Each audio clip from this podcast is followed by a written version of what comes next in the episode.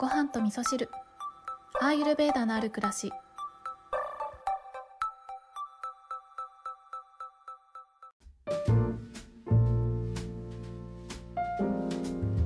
こんにちは。土井京子です、えー今日はお便りをご紹介しながらお話をしたいと思うんですけれども今日はですね身近な大切な人が病気になってしまった時とか、えー元気がない時にねどんなことしてあげられるかなってことをねみんなで考えるようなそんな時間になったらいいなと思ってお話をしたいと思います。それでは早速お便りご紹介します。ごはみそネームマーサさん。マーサさんいつもありがとうございます。こんにちは。いつも素敵な配信をありがとうございます。ごはみそとコータの漢方レディオを聞くのが毎日の日課です。もともとお二人のチャンネルを聞いていましたがお二人がつながってくれた時は私の念が届いたかと思っていました。笑い。はいその通りです、えー皆さんの念が届いたおかげで私とコータ先生はですねただ楽しいという理由だけで YouTube を配信させていただいております。ありがとうございます。えー実は母親が少し前にコロナにかかり治ってから1週間後に微熱が出てここ何日か続いています。コロナの検査もしましたが陰性で結局今の症状の原因が分かりません。今は微熱と胃のムカムカであまり食べれない日が続いています。尿検査しても異常はなく今は血液検査の結果待ちですが病院に行っても今のところどこかに異常が見られるわけではなく出せる薬もないと言われてしまいます。本人はがんとかではないかと心配ですごく落ち込んでいます。精密検査も予約しても1ヶ月待ちで今はただ安静にする日々です。元気な体づくりを心がけることが今できることだと思いますがなかなか胃のムカムカもありしっかり食べられないことで痩せていく一方です。こんな時どんな過ごし方をした方が良いのでしょうか？あまり良くない食べ合わせなどもあるのでしょうか？医療や薬ではなく生活で心がけることはできるのでしょうか？落ち込んでいる母に声をかけたくても何を言っていいかわからず離れて暮らしたいので電話でただ励ますことしかできません。このようなメールをしてしまい申し訳ありません。少し答えづらかったらスルーしていただいて大丈夫です。ただ病院に行っても何もしてもらえない中かといって何もしないということもできずいたたまれずメールしてしまいました。長文すみません。一気に寒くなりました。京子さんも体調に気をつけてお過ごしください。はいこんなメッセージをいただきました。マーサさんありがとうございます。えー今ねメッセージを聞いてくださった皆さんねあのマーサさんのお母さん心配ですよね。で今回ねお便りをいただいて、えーお母様がね少し前にコロナにかかってから、えーまだね体調不良が続いているという内容でしたけれども私自身がねコロナに感染した経験があるということであなんかちょっとお伝えできることありそうだなというふうに思ったんですよね。やっぱりねあの実際にあのなってみてかかってみて分かったことって私結構あったのでまずは私の経験もねお伝えしたいなっていうこととあとはこのマーサさんのねお母様が、えー今、えー体調が優れないというところをアーユルベーダで見るとねどういうことなのかっていうこともお伝えしたいっていうこととあとはねご質問いただいていることにお答えしていこうかなと思います。まずですね私の経験上なんですけれどもあのこのコロナとかコロナだけじゃないですけどあの以前かかった免疫疾患もそうだったんですけどアイルベーダでは病名で見ないで症状で見るっていうことをして対処をしていくんですけれども、えー私がね実際にコロナですよっていうふうにね言われたコロナ陽性ですよって言われた時にその時の症状を振り返ってみると、えー体の中のね、アイルベーダでいうところのバータピッタカパですよね。このエネルギーバランスっていうのがねもう嵐のようにねめちゃくちゃになってたなと思うんですよね。なんか日によってというかもう時間帯によってっていう感じですかね。あの本来であれば私たちのこの体の中のバータピッタカパのバランスっていうのはこの1日を通してえー、ゆっくりゆっくり変わっていくものなんですね。常にこのバランスっていうのは変化しているんですけど私がコロナ陽性ですよって言われたそのタイミング、えー、コロナのウイルスが元気に活動している時っていうのはなんかもうこのバータピッタカッパーのバランスが常に乱れまくっていて急にピッタが高くなったり急にカパが高くなったりバータバータは常に高いしみたいなね。そんなめちゃくちゃな嵐のようななんかこうすごい嵐が来てえー、家の窓割れちゃってその中に風が吹き込んでいろんなものが入り込んでぐしゃぐしゃになってるみたいなそんなイメージかなと思うんですけどなのでこのコロナが陰性ですよっていう風になった、えー、コロナが落ち着いた後治りましたっていう状態になった時も、えー、私の経験的にはこの後片付けをするのにすごく時間がかかったなって思ったんですよね。私自身は、え、6月の末から7月の初めまでこの、え、自宅療養だったんですけど結局その後3ヶ月ぐらいはこの後片付けにずっと、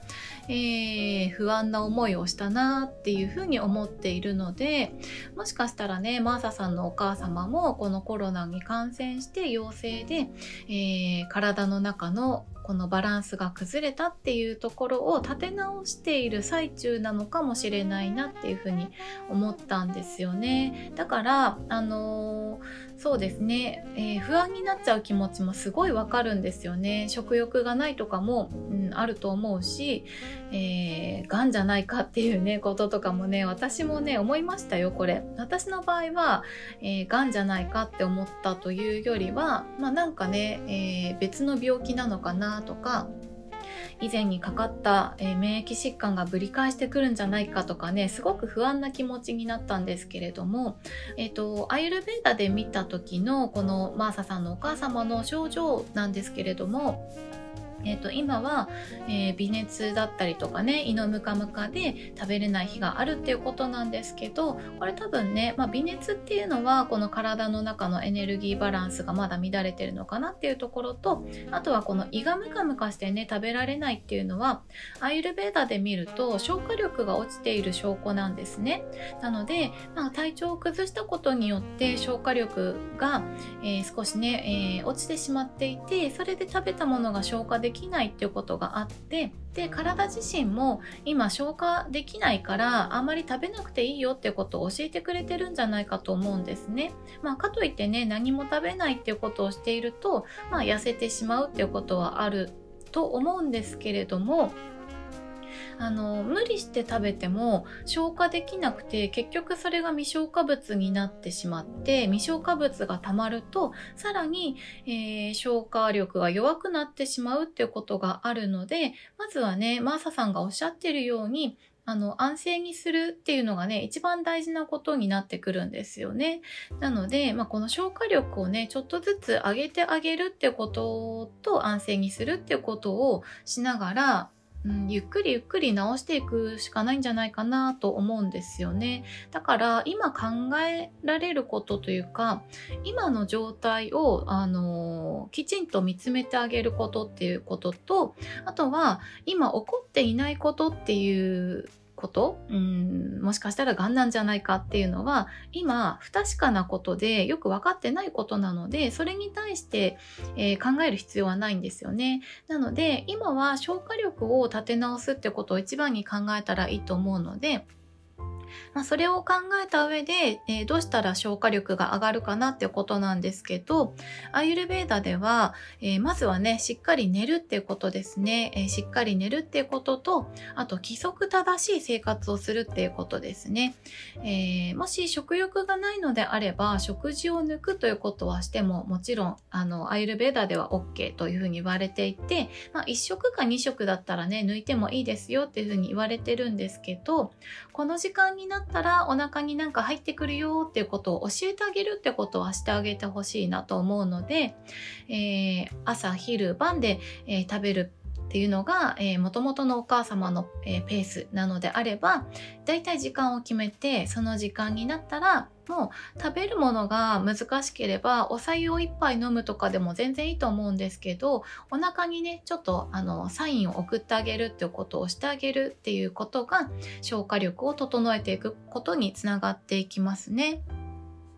とか、あとは、えっ、ー、と、もし食べられればあ、ちょっとね、食べようかなっていう気力がある時には、食事の前にスライスした生姜をちょっとかじってみるとかっていうことで、消化力を高めるっていうことができますよっていうふうにアイルベーダでは言われていて、で、アイルベーダで、えー、おすすめされているのは、えー、スライスした生姜にレモン、レモン汁をちょっとかけて、岩塩を振りかけてあげるっていうね、そういった食前のえー、アペタイザーを作って、えー、少し食べるっていうことがおすすめされてるんですけど、もしかしたら、えー、マーサさんのお母様は今、病気から回復中のタイミングなので、このジンジャーアペタイザーを作る気力もないかもしれないから、なんだったらね、紅生姜とかね、えー、一かじりするとか、そんなんでもいいと思いますよ。えー、私が好きな岩下の新生姜でもいいかもしれないですしね。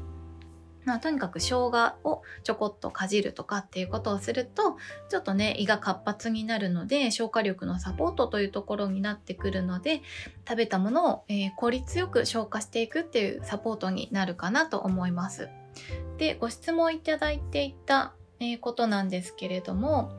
えー、こんな時どんな過ごし方をしたらいいのか、えー、あまり良くない食べ合わせはあるのか、えー、医療や薬ではなく生活で心がけることはあるのかっていうことなんですけど、まあ、過ごし方としてはね先ほど言ったような規則正しい生活を心がけるっていうことですね。あの動きすぎても動かなすぎても体っていうのはバランスを崩していくので無理のない程度である程度、まあ、時間をえー、ちゃんと意識して規則正しく生活していく。寝る時間起きる時間食べる時間、えー、ちょっとお散歩する時間とかお散歩できないのであれば、まあ、好きなことをする時間でもいいと思うんですけれども活動する時間とお休みする時間っていうのをちゃんと作ってあげることによってちょっとずつ普通の生活にね戻しやすくしてあげるってことができると思います。そしてあまり良くない食べ合わせなんですけれども、えー、なんかね難しい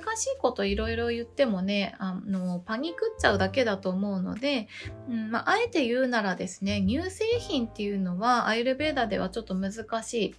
あの取り方によってはとってもいいお薬になるんですけれどもえー、牛乳とかチーズとかヨーグルトとかっていう乳製品っていうのは食べ合わせが難しい食べ物だったりするし食べ合わせを間違えるとこれはアーマーになってしまうよっていうことがあるのでアーマンっていうのは未消化物ですね。消化が難しいものになってしまうよっていうふうに言われているのであの特にね好きで食べているものでなければ乳製品っていうのはあえて取らなくてもいいと思いますね。ただあのすごく乳製品が好きっていうことであればあの何も食べないよりはちょっと食べた方がいいんじゃないかなと思うのでなるべくあの複雑なお料理じゃなくて単品で食べるようにするとかすればいいんじゃないかなと思いますね。はい。そして医療や薬ではなく生活で心がけることなんですけれども、あのー、そうですね。生活で心がけることは、えー、一番は、えー、これ多分今日一番言いたいことじゃないかなって思うんですけれども、アイルベーダでは、えー、どうしても治せない病気っていうのがあるんですけれども、もうそれは、えー、本人が、えー、治す気力がないものなんですね。なので、えー、まあ言っちゃえばえー、気持ちの持ち方次第で治るか治んないかっていうことが決まってくるのでもうお母様にはですね、えー、楽しんでもらうっていうことが一番だと思うんですよね。えー、不安をちょっとでも軽くしてあげて楽しんでいただく、え生きる気力を持ってもらうっていうことが回復への一番の近道になってくると思うんですよね。で私からマーサさんに一番お伝えしたいことっていうのはここからになってくるんですけれども、えー、今ねお話ししたことっていうここまでお話ししたことっていうのは、まあ、私の経験とあとは、えー、アユルベーダで見ると今のお母様の状態は消化力弱ってるねっていうこととじゃあ消化力上げるためにはどうしたらいいかなっていうこととあとはまあご質問いただいてたことに対して単純にお答えしたんですけれどもえっ、ー、とね、私がこのお便りをいただいて、マーサさんに対して、えー、マーサさんのお母さんじゃなくて、マーサさんに対して一番お伝えしたいことなんですけど、まずは、えー、お母様に元気になってもらうためには、マーサさんが元気であることですね。もうこれが一番だと思います私は。あの似たものが似たものを引き寄せるっていうねそういった、えー、自然界の絶対的原則があるよっていうアイルベーダではそんな風に言われてるんですけれども、えー、すごくね、えー、単純なことなんですけど誰かを笑顔にしたければ自分が笑顔になることだと思うし、えー、誰かにね優しくしてもらいたかったら自分が優しくしてあげることだと思うしっていうね、えー、相手は自分の鏡だと思ってほしいなと思うんですよね。なので私がマーサさんに今一番してほしいなって思うことはお母様にあれやったらいいよこれやったらいいよってことをお伝えすることじゃなくって、えー、マーサさんがえー、元気になるっていうことマーサさんが不安にならないっていうこととそのためにマーサさん自身が自分の体調を万全にしておくっていうこととあとは、えー、お母様が自分自身の力で回復できるんだよっていうことを信じてあげることですね。だから身近な人ってすごく難しいなって思うんですよ。心配になっちゃうからいろいろ言いたくなっちゃうと思うんですけれどもでも、えー、体っていうのはね常にバランスを整えよう整えよう元気になろう元気になろうと思っているものなんですよ。もうこれえー、生まれてきたばっかりの赤ちゃんでもそうで赤ちゃんは、えー、ここで生きるんだということで生きる、えー、気力を持って生まれてきている死ぬまでずっとその気力を持って、え生きていて常に良くなろう良くなろうとしている力が働いているので、え身近な人に対して一番やってあげたいことっていうのはその力を信じて見守ってあげることだと思うんですね。何か失敗したとしても病気になったとしても大丈夫あなたは幸せになれるから幸せだからってことを信じてあげるってことが一番大事だと思うんですよねだからあのお母様が、えー、癌なんじゃないかとか何か他の病気なんじゃないかって思ってたとしてもマーサさんが、えー、マーサさんに持っていただきたい気持ちっていうのはえー、気持ちというか気づいてほしいことっていうのは例えば、えー、たとえお母さんががんだとしても何か他の病気だったとしても、え、今のまま回復しなかったとしてもあのちょっとね縁起でもないことで申し訳ないんですけれどもだとしても、えー、幸せに生きていくってことはできるっていうことをあの強く信じてもらいたいなって思うんですよね。あのどんな状況であっても気持ちの持ち方を変えれば、えー、絶対に幸せに生きていくことができるって私は思うのでやっぱり生まれながらにしてね5体満足であるってことは奇跡のようなことなので、えー、生まれながらにして耳が聞こえない人目が見えない人がいたとしてもそんな人も幸せに生きていってるじゃないですか。なので、えー、そもそもね持っていたものがなくなったとしてもそれでも、えー、気持ちの持ち方を変えることによってあの毎日をね楽しく過ごすっていうことはできるしそうやって毎日を楽しく過ごす幸せに過ごすっていうことが生きる気力になっていって、えー、そうやって生きていくことで、えー、失ってしまったことに対しては執着せずに、えー、今あるものを大事にしていくことで毎日を、え健康に生きていくために、え体がねいい風にこう変わっていこうというその力を応援してあげることができると思うんですよね。なので本当にこれは医療で医療とか薬ではできないことだと思うんですけれども、えー、マーサさんがお母さんの体を信じてあげる気持ちっていうのを持ってあげてほしいなって思っていてそのマーサさんがお母さんを信じてあげる気持ちっていうのがお母様がお母様自身を信じてあげる気持ちになると思うんですよ。なので、えー、今日はね、えーといろんなことをお伝えさせていただいたんですけれどもそのためにできることは何かななんですけれども本当にちょっと冗談みたいな話なんですけれども例えばね、えー、なんかすごく綺麗なお花をお母さんに送ってあげるとかね、えー、なんか今からだったらヒヤシンスの栽培キットを送ってあげてそのヒヤシンスが花を咲かせる姿をお母さんが楽しんでいくことによってあなんかこの生きていくって素敵だなとかねお花も生きてるんだなってことを感じてもらうとかかねそうやって何か前向きになれるえー、エッセンスをお母様に届けてあげるっていうことをしてあげると少しねお母様の気持ちもね安らぐんじゃないかなって思うんですよね。今はねあのやっぱり食べられないとか、えー、やっぱりコロナにね感染しましたって言われただけで結構精神的ダメージくるんですよ私もそうだったんですけどもうガーンっていう感じだったのでそのガーンから立ち直れてない状態だと思うのでちょっとでもねあの素敵なものに目が向いていくようにそういうサポートをしてあげたらいいんじゃないかなっていうふうに思います。はい、ということで今日は、えー、なんかもう伝えたいこといっぱいあるしあの何度も何度も同じことを伝えたくなっちゃうような感じなんですけれどもマーサさんからねお母さんも心配するお便りをいただきまして、えー、私なりにね思ったことをお伝えさせていただいたんですけれども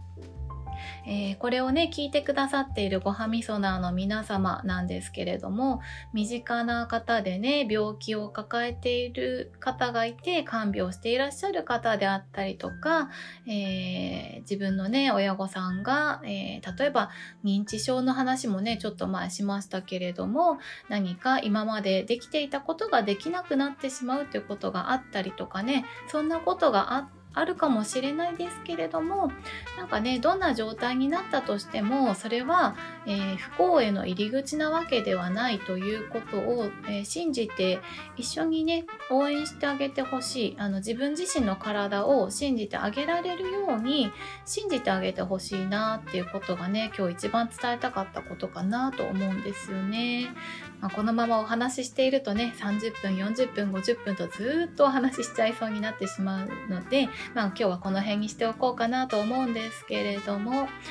身近な人がね体調を崩すとそれだけでやっぱりあのこちらもね元気なくなっちゃうとか心配になっちゃうってことも皆さんあると思うんですけれども、えー、そんな時でもですね助け合えるようにやっぱり人間っていうのはコミュニティを作って生きてるんだと思うのでまずは自分が元気になって不安な気持ちに巻き込まれないように信じる気持ちっていうのをね届けてあげられるようになっていけたらいいんじゃないかなと思いながら今日はお話しさせていただきました。えー、今日のエピソードがね皆さんの中で、えー、考えるきっかけになっていただいて皆さんの中でねいろんな答えが出ていったらいいなというふうに思ってお話しさせていただきました。